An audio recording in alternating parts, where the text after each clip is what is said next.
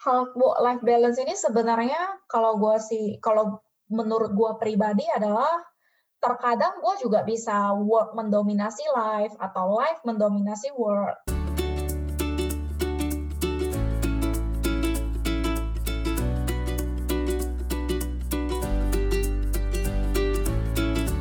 Yo yo yo, hello everyone. Ha. Apa sih nggak jelas banget, Ref? Duh, duh maaf ya. Emang lagi ya gitulah.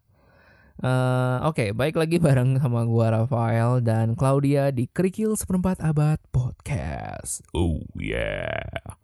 Seperti yang udah gue bilang di episode yang lalu, ya agenda kali ini, di episode kali ini, ya rencana gue emang cuma pengen ngepoin si Cici Claudia ini aja sih. Nah, sekarang gue mau tanya soal kehidupan lu, asik. Kita ngepoin soal Claudia nih sekarang. Uh, waktu itu gue sempat nanyain lu kan, kayak kenapa sih lu bikin bisnis kayak gini? Kata lu kan kayak biar lu bisa kerja sambil jalan-jalan ya gak sih? Benar sekali. Sebenarnya apa sih kalau menurut lu kayak kalau manfaatnya kan jelas ya maksudnya lu bisa kerja happy sambil happy happy lah ya kasarnya lah ya. Tapi um, di luar itu ada nggak sih kayak manfaat lainnya gitu? Manfaat lainnya gue bisa uh, membantu orang lain juga itu supaya bisa hidup kayak gue sih lebih ke kayak gitu. Membantu dalam arti gimana? Karena kayak gini nih misalkan nih kita sebagai ini gue nggak maksudnya mendiskriminasi kerjaan ya. Iya, iya. Misalkan gue tuh kerja di consulting company nih gaji okay. gua mah gede banget gitu puluhan juta puluhan juta tiap bulannya hmm. nah tapi kan apa gua tuh cuman mem membantu si perusahaan tersebut kan gitu loh jadi gua istilahnya lah ya bikin kaya perusahaan tersebut gitu nah hmm. sementara hmm. yang gua mau adalah uh, gua itu membantu mengubah hidup orang lain juga gitu misalkan sahabat gua sahabat masa kecil gua mereka itu juga bisa loh uh, punya hidup kayak gua gua ajarin nih caranya gimana Nah, yuk hmm. bareng-bareng sama gua. Jadi gua tuh approach-nya lebih ke sana sih. Instead okay. of gua mengaya bikin kayak satu instansi atau satu perusahaan, gua hmm. lebih milih buat uh, sentuh langsung lah gitu di eh, orang-orang yang orang-orang terdekat gua kayak gitu. Ah, uh, that's interesting. So basically lu kayak ngasih apa ya? Kasarnya kayak ngasih model, ini hidup lu bisa hidup kayak gini. Kalau misalnya lu mau hidup kayak gua, lu bisa ngajarin gitu ya.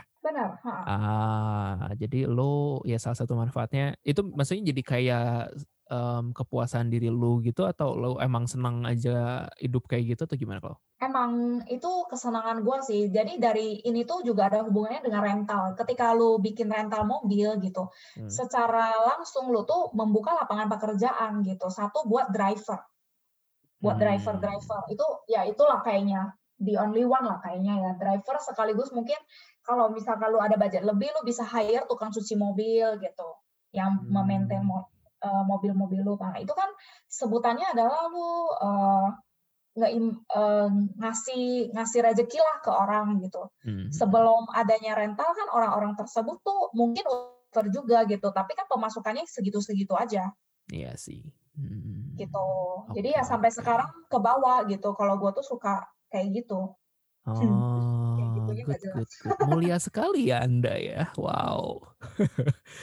Oke, okay, um, tadi manfaat. Coba sekarang tantangannya gimana kalau kalau misalnya kerja apa ya kerja remote ya kasarnya? Hmm. Tantangannya, tantangannya hmm. koneksi internet sih. Kalau yang paling gue rasain kali ya. Iya, kadang kayak misalkan gue lagi on the road gitu dan gue tuh harus meeting sama partnernya gue. Hmm. Nah di mobil itu kan sambil jalan gitu apalagi lu kalau gua kan suka mainnya tuh di daerah-daerah tinggi yang uh, sinyal HP-nya itu suka hilang-hilangan gitu. Nah, nanti ya udah lu meeting sambil di mobil itu gimana sih perasaannya? Nah, itu tantangan sih menurut gua. Hmm, iya sih. Yo, I feel you kok. Gua gua sering kok meeting di mobil. Uh, oh gitu ya? Iya, gue kayak sambil nyetir terus sambil telepon atasan gue di Jepang gitu kan kayak hehehe terus hilang-hilangan gitu. Um, tapi ya udahlah. Tapi sih tapi kayak itu resiko kerja remote kan berarti. Tapi selain koneksi nggak ada lagi berarti kalau? Selain koneksi nggak ada lagi sih karena emang dari awal uh, bisnis gue tuh didesain meskipun guanya nggak ada di sini pun hmm. uh, gua tetap bisa keep in touch lah gitu sama klien, sama partner, sama customer gitu. Oh iya satu lagi, Um, gue tuh kepikir kayak lu kan sebenarnya sebagai konsultan uh, yang remote gini tuh nggak um, tahu sih kalau gue ngebayanginnya adalah tanggung jawab lu nggak terbatas sama jam kerja ya nggak sih? Benar. Sering nggak sih kayak lu tiba-tiba ditelepon sama orang pagi-pagi atau tengah malam gitu? Oh, uh, gue membatasi sih. Jadi oh, kayak okay. Sebel ini juga pelajaran gitu di petik hmm. awal mula ini dua-dua ya Gue hmm. ceritanya dari rental dulu. Oke. Okay, okay. Nah, dulu gue rental juga gue buka 24 hours kan, sehingga jam 3 subuh pun gue bisa dikontak gitu sama orang yang mau rental mobil. Uh-uh. Nah, makin ke sini gue lihat, wah nggak bisa nih, gue nggak bisa kayak gini terus hmm. karena ganggu jam tidur kan. Iya. Yeah. Nah, jadi gue sendiri pun sampai sekarang uh, jadi bikin batasan gitu kayak, eh guys, kalian kalau mau kontak jam segini sampai jam segini ya gitu. Hmm. Di luar jam ini kalau misalkan kalian kontak, gue pasti akan balas the next day gitu. Jadinya gue bisa dengan firm ngomong kayak gitu sih. Rental juga sama halnya. Hmm. Gitu. Jadi kalau misalkan udah jam tidur gue nih di atas jam 10, udah pasti gue do not disturb gitu di ND. Hmm. Nah, mereka mau telepon sampai gimana pun, gue nggak akan angkat gitu. Nah, itu memang risknya kita sih. Jadi kita harus hmm. bisa let go sih. Jadi kan ibaratnya kayak kalau gue nggak ambil telepon yang jam 3 subuh itu ya berarti gue kehilangan satu orang customer kan sebenarnya kan kayak gitu. Yep, yep. Mm-hmm. Nah, so be it gitu sebenarnya. Jadi makin makin ke sini tuh lu harus makin bisa kayak gitulah ibaratnya. Lu nggak bisa serve everyone gitu. Mm-hmm. Sama dengan Kingsman juga kan, lu nggak bisa serve everyone. Mm-hmm. Ya setuju sih. Itu sangat ideal actually. Enggak maksudnya ya kalau gua kan karena gua kerja sama orang jadi ya mau nggak mau ya sedih. Yeah, anyway, yeah. maksudnya ya itu kayak the perks of owning your own business nggak sih? Benar. Uh, alright. Um, lu ada tips and trick nggak buat kerja uh, remote kayak gini? Tips and trick buat kerja remote. Maksudnya kan kayak uh, sekarang banyak orang yang bilang, oh kalau misalnya kerja remote tuh banyak distraksi atau apa gimana gimana gimana. Nah kayak maksudnya oh, tips and tricks lebih ke arah uh, gimana lu ya tetap uh, keep performing gitu loh. I see, keep being produktif ya mm-hmm. ibaratnya. Uh, yang yang pertama itu adalah make your environment uh, ini sih mendukung sih gitu. Jadi emang kayak misalkan kalau kita senengnya di dalam kamar nih gitu, di dalam kamar kos.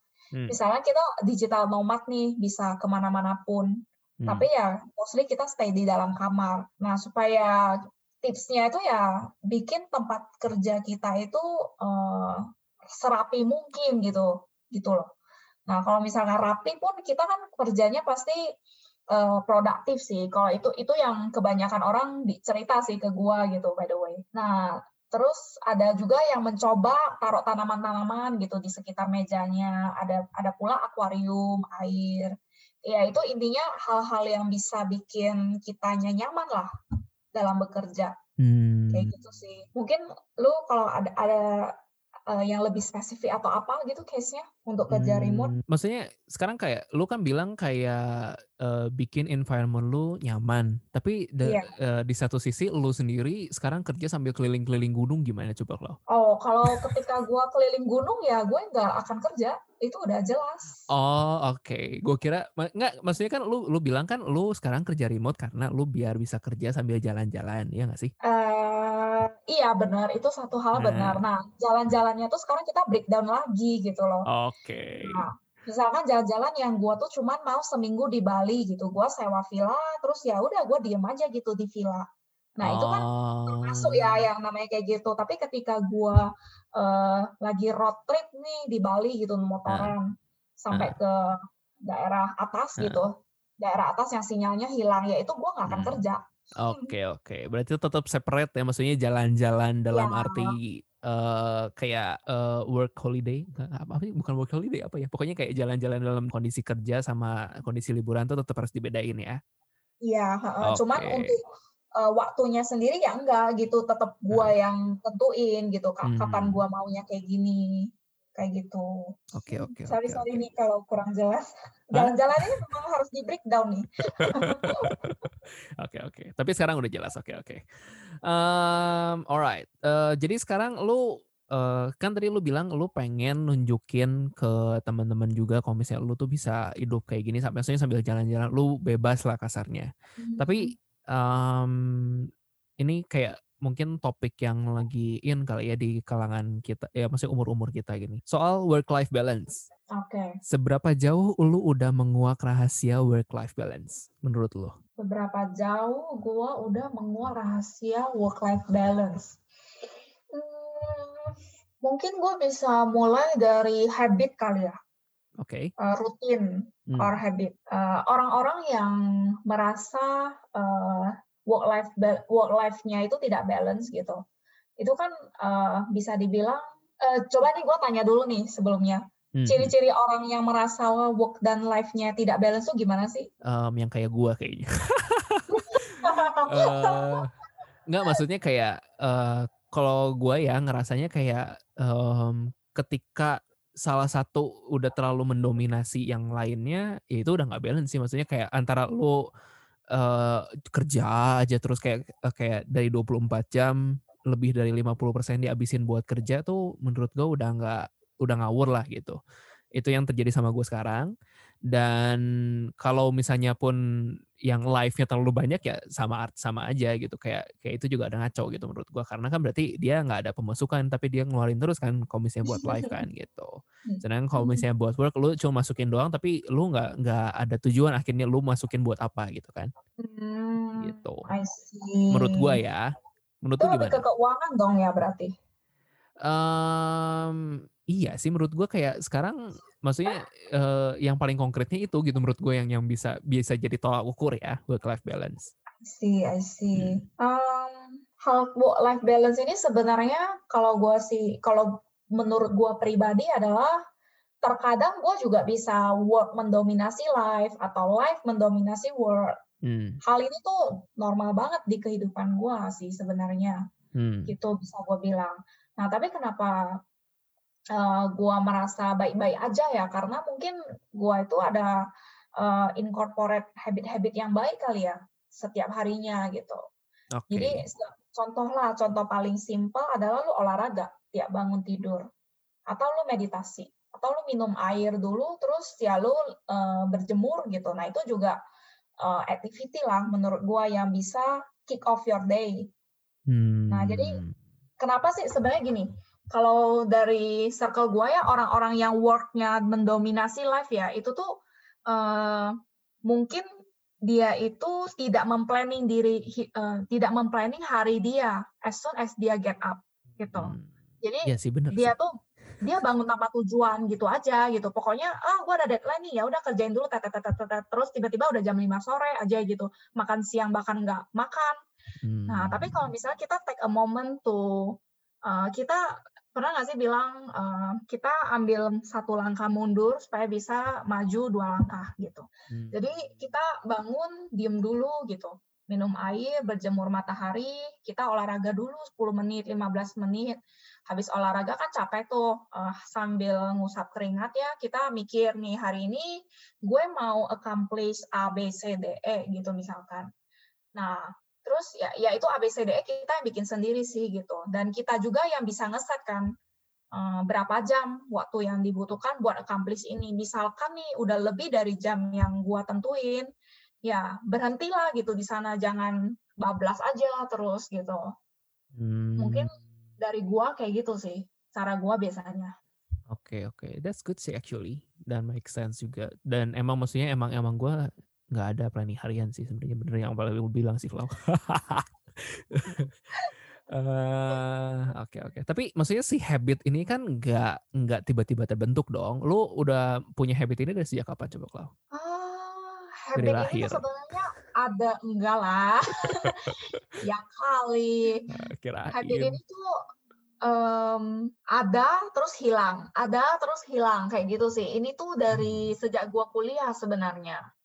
Hmm. Dari tahun mungkin bisa dibilang 2015 kali ya. Nah, cuman karena gue masih kuliah gitu, uh, waktu kuliahnya beda-beda, jadinya gue juga tidak konsisten terhadap habit ini. Nah, hmm. sampai sekarang tuh ketika gue udah punya bisnis sendiri gitu dan udah nggak ada jadwal di mana gue harus lapor sama si A gitu terhadap jadwal gue, Nah, gue mulai bisa konsisten sih terhadap habit ini. Hmm. Gitu. I see, I see. Ya atau ya susah mungkin, sih memang.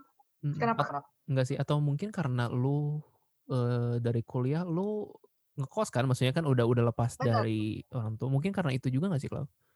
Karena iya. kalau gue inget-inget ya, kayaknya gue hidup gue lebih teratur waktu gue di Australia sih.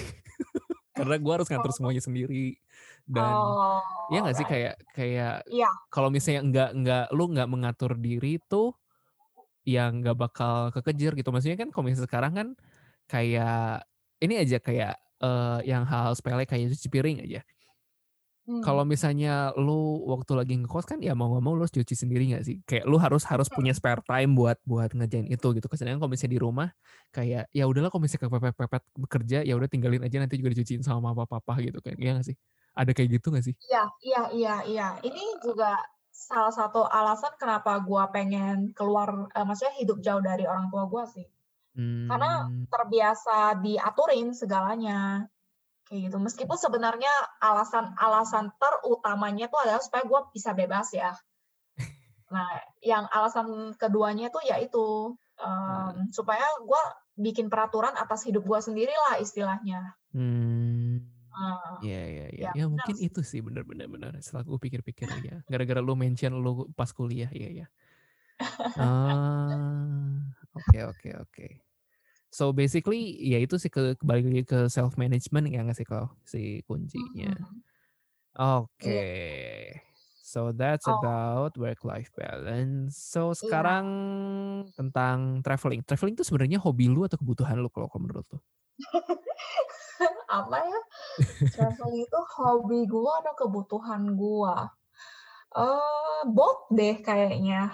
Coba kenapa kenapa? Kenapa itu hobi, kenapa kebutuhan? Hobi ya karena emang gue suka ke tempat-tempat baru, terus gue cerita nih ke orang lain. Gue uh, pengennya inspirasi, menginspirasi orang lain buat ke sana juga. Itu hobi, kenapa gue suka gitu. Kebutuhan tuh karena uh, kerjaan gue yang misalkan back to back meeting kayak gitu kayak gitu. Uh, ada kalanya tuh gue pengen uh, HP mati lah gitu airplane mode.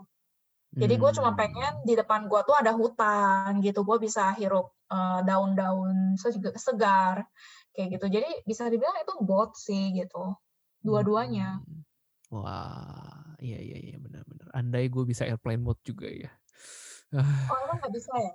Wow, kalau bisa ya bisa itu wah luar biasa lah kalau bisa sih maksudnya sekarang sekarang gue airplane mode gitu. Maksudnya dalam kondisi sekarang kerjaan gue udah beres hmm. misalnya terus gue airplane mode nih. Harusnya kan gak kenapa-napa dong logikanya kan. Tapi uh-huh. tetap aja pasti aja ada masalah. Karena maksudnya customer gue kan kerjanya 24 jam kan sebenarnya. Jadi ya masalah selalu akan datang lagi tuh makanya ya gitulah. Um, ya 24 jam. Hah? capek gitu Iya, maksudnya ya customer gue tuh pabriknya kan jalan 24 jam. Orang mereka shift-shiftan kan soalnya kan tekstil. Uh, Tapi kan gue gak ada shift-shiftan ya.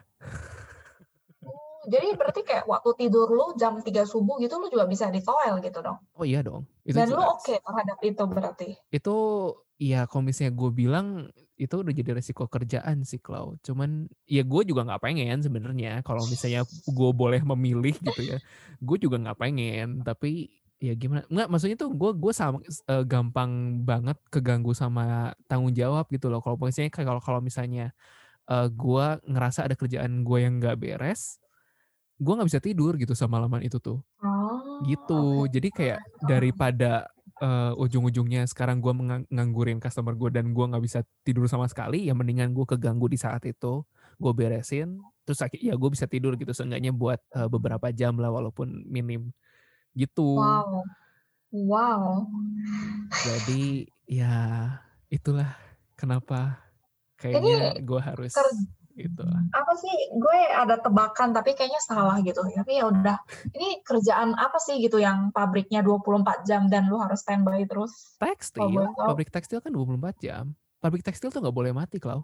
Kalau misalnya mati okay. eh uh, begitu nih, gue kasih tahu nih ya, kalau misalnya pabrik tekstil, pabrik tekstil yang mana pun gitu, mau benang, mau kain, mau apa pun, begitu si mesin mati, terus uh, mati aja bentar aja ya terus langsung mm-hmm. nyalain lagi 5 menit aja uh, mesin dimatiin itu langsung cacat semua kalau selama beberapa lama tuh itu produk bakal cacat gitu selama berkilo-kilometer kain benang tuh bakal cacat gitu loh.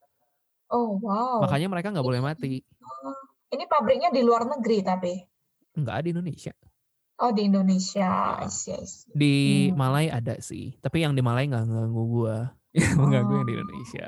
Ya gitulah. Uh, anyway, hmm. um, ya itu ya resiko kerja lah. Tapi uh, sekarang berarti baik lagi ke lu nih, Klau. Uh, traveling hmm. itu tadi lu bilang hobi dan kebutuhan. Terus iya. uh, tadi lu bilang lu kayak traveling biar bisa cerita, biar uh, segala macam. Berarti lu maksudnya lu traveling tuh mencari apanya sih? Uh, pengalamannya atau lu uh, senang dengan pemandangan yang spektakuler atau gimana atau kulinernya atau apa gitu? Mungkin kalau tiap kali gue traveling tuh gue lebih cari culture-nya. Jadi kayak hmm. event Indonesia pun gitu dari sini ke Sulawesi culture orangnya tuh beda gitu. Nah itu sih pengalaman-pengalaman berinteraksi dengan uh, orang orang lain sih yang gue cari sebenarnya. Hmm, Oke. Dan yang itu yang jadi yang jadi bahan cerita lo tuh berarti itu gitu. Iya, bisa dibilang okay. kayak ya kadang-kadang pemandangan lah gitu kayak objek. Oh. Di sini tuh ada objek kayak gini loh gitu. Tapi ya most of the time gue nyari culture-nya sih. Hmm. Oke oke. Terus tadi sorry kepotong. Lu bilang yang keduanya apa? Yang kedua kuliner. Oh kuliner. Makanan. Makanan apa yang paling aneh yang se Indonesia lo lu udah cobain? Uh, ada namanya tuh di Sulawesi. Aduh, tapi sumpah gue lupa nama makanannya apa. Jadi hmm. dia tuh kayak dia tuh panjang bentuknya kira-kira 10 cm kayak gitu. Nah, itu tuh sekali pisang. Kayaknya kayaknya ida apa sih ida something gitu. Uh, uh, the, the, the, kayaknya four syllables. Empat syllables gitulah makanannya. Oke. Okay. gue masih ingat gue sampai sayur daging, daging. Jadi dia tuh campuran tepung, daging, campuran okay. daging dan tepung sih bisa dibilang kayak gitu. Daging dia tuh dibakar. Ah, antara ikan atau ayam ya, gue lupa. Karena kan gue cuma oh. makan dua daging itu ya. Oke. Okay. Jadi nggak mungkin sapi. Oke. Okay. Ya, gue ingat gue masih bawa sampai ke Bandung gitu dan gue bagi-bagi ini ke kolega-koleganya gue. Oh, bisa dibawa? Nggak busuk? Iya, iya. Uh, ya karena kan perjalanan dari Sulawesi ke sini tuh cuman berapa jam gitu dan begitu lu nyampe ya lu bisa masukin kulkas besoknya lu hangetin kan. Kayak gitu hmm. bisa. Tapi sumpah gue lupa tuh nama makannya jadi so sorry gue nggak bisa kasih tahu. Tapi enak. Bener gue sih enak sampai gue bawa banyak tuh karena ya setelah gue makan di situ sampai puas wah ini enak nih gue bawa lah banyak gitu. Oke. okay. Next destination place ke mana Klau? traveling? Next destination, kalau ke luar negeri sih, gue pengen ke Sri Lanka atau ke oh. Oman sih, antara dua itu. Emang ada apa di sana? Uh, kalau Sri Lanka lebih ke wildlife-nya. Jadi safari, safari tour, duduk di atas gajah, mandiin gajah, kayak gitu. Kalau oh. Oman lebih ke ya ya eksotis sih, kayak padang pasirnya, Uh, terus ada oasisnya gitu kan namanya negara timur tengah sana gitu eksotis kan gitu. iya tapi gila panasnya oh my god panas panas bener-bener panas sih yuk yuk bareng Hah? Enggak, gue kalau bisa menghindari panas, Klau. Bisa meleleh gue. Manusia kutub gue. Lu vampir ya? Gue orang Bandung asli, jadi ya uh, butuh daerah dingin. Oh, oke, oke, oke. Kalau di Indonesia ke mana kalau? Indonesia, Indonesia so far, uh, gue ada agenda akhir tahun sih, which is road trip dari Jawa ke Sumatera. Dari Jawa gitu. ke Sumatera. Ya kan, kan gue asli Medan ya, iya. makanya accentnya dengeran gitu. nah, jadi gue mau balik nih ke kampung halaman gue, tapi dengan cara road trip, bukan naik pesawat. Oh. Jadi kan dari Jawa Barat lu pasti ngelewatin yang Sumatera Sumatera lain kan, Palembang, iya Riau, Bengkulu. Gitu. Wah. Gitu. Itu ya? bisa berapa hari tuh? Berapa minggu kayaknya ya? Oh, iya lama sih pasti ya. Kita akan hmm. manfaatin liburan akhir tahun sih pastinya. Uh, eh tapi lagi kayak gini emang berani lu? Gue sih gimana ya, kalau hmm. gue menyikapi COVID ini tuh lebih ke Hmm, lu bakalan parnoan terus ke mana-mana Oh lu enggak, nggak maksudnya bukan bukan secara kesehatan ya. Emang maksudnya Oh jadi si jalur-jalurnya pada dibuka? oh I see. Dibuka, dibuka, dibuka. Oh Cuman ya? memang bahaya gitu. Memang bahaya. Hmm. Ya Kalau bahaya yang mah di iyalah. Sumatera Cuman sih, Sumatera bahaya banget. oh ya? Gue kira malah di Iya. situ lebih nggak adaan karena orangnya lebih dikit, nggak ya? Enggak. Jadi road trip di Jawa sama Sumatera tuh lebih aman di Jawa gitu. Kan di Jawa kan Oh. satu ada tol gitu yang udah established ya gitu sama Pak Presiden kita. Kalau yang di. Sumatera eh, jalurnya itu jalur luar kota gitu kayak jalur gunung ya kelok-kelok ada kiri kanannya hutan. Nah, terus kadang-kadang tuh bisa tiba-tiba ada bajing loncat tuh di depan di depan lu gitu. Oh, oh iya sih, iya ya benar situ masih Ya, banyak bajing atau ya loncat ya ya. penuh dengan inilah intinya kayak entah lu dilemparin paku lah di bannya biar lu kempes terus lu keluar Hmm, terus hmm. dia ngapain gitu. Sering sih itu sering banget terjadi. Hmm, hmm. Iya iya, gue baru inget di Sumatera masih banyak yang kayak gitu. Uh, oke. Terus, oh, gue mau nanya dong, lu kemarin gimana sih itu? Gue gua sangat-sangat itu ter, ter- bukan tertarik apa? eh, engage banget sama cerita lu di Insta soal lu ke gunung kemarin. Oh, itu yang tentang gua naik Gunung Ciremai. Iya, gimana gimana itu coba diceritakan. Ken- Kenapa bisa hilang maksudnya? eh ceritanya jadi dari awal coba. Eh, Biar gue ada ya konten ber- Cloud di podcast ini. Oh, I see. Enggak, Lo harus lo ini berarti misah-misahin ya partnya ya nanti ya. Oh iya iya. Nah, jadi ini kayak seminggu sendiri nanti eh, cerita horor I dari. Claudia. Jadi Eits, tunggu dulu. Waktu sudah menunjukkan saatnya kita untuk menyelesaikan obrolan kita di episode kali ini. Penasaran kan? Stay tune saja, kita bakal dengerin ceritanya Claudia tentang pengalaman mistisnya di gunung. Wah, bakal seru nih. Tapi Claudia ini emang seneng cerita-cerita gitu sih guys di IG-nya. Kalau kalian penasaran, kalian bisa langsung cek aja sih IG-nya Claudia di @livingascloudy. Percayalah bakal banyak banget hal-hal menarik yang bisa kalian temukan di sana. Dan jangan lupa juga kalau gua ada buku yang berjudul Subjugation dan kumpulan short stories juga. Semua link sosial media kami dan link-link lainnya bisa kalian cek di description box episode ini. Um, thank you banget buat kalian yang udah dengerin podcast ini. Jangan lupa buat follow podcast ini ya buat update-update berikutnya. Oh ya, dan kalau kalian ada saran nih buat topik-topik yang kelihatannya menarik buat kalian, bisa uh, komen aja langsung di post gua atau DM aja sih gua di Instagram. Um, semoga kerandoman kami ini di episode kali ini bisa memotivasi juga buat kalian dan menghibur kalian juga. Um, jangan lupa buat share juga ke teman-teman kalian tentang podcast ini biar apa yang kalian dengarkan di podcast ini tuh nggak hanya berakhir di kalian aja. So, sampai jumpa di misteri hilangnya kerikil berikutnya. Dadah!